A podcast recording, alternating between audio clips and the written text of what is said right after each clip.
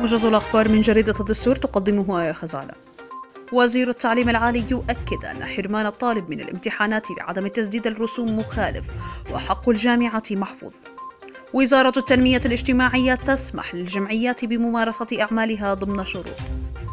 صندوق المعونة الوطنية صرف المعونات لشهر أيار الأحد المقبل.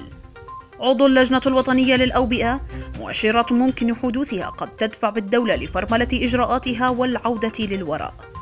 ست فرق ميدانية مسحية بحثا عن مصابين في جراش خالطهم بائع البوظة. عضو اللجنة الوطنية للأوبئة يؤكد بأن العودة إلى الحياة الطبيعية قد يتطلب شهرين. الزرقاء 19 عينة سلبية منها سبعة لمخالطين سائق الخناصري. معان نتائج سلبية ل 300 عينة فحص لفيروس كورونا. منظمة الصحة العالمية فيروس كورونا من الفيروسات المخادعة التي يصعب إيجاد لقاح لها.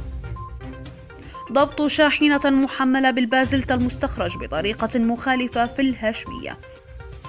وإلى حالة الطقس تتأثر المملكة بكتلة هوائية حارة وجافة حيث ستشهد مختلف مناطق المملكة ارتفاعا على درجات الحرارة بحيث من المتوقع أن تزيد عن معدلاتها الاعتيادية. نهاية الموجز وللمزيد زوروا موقعنا الإخباري الدستور دوت كوم أو بالاشتراك بخدمات الدستور دائما معك عن طريق تطبيق واتساب. في أمان الله.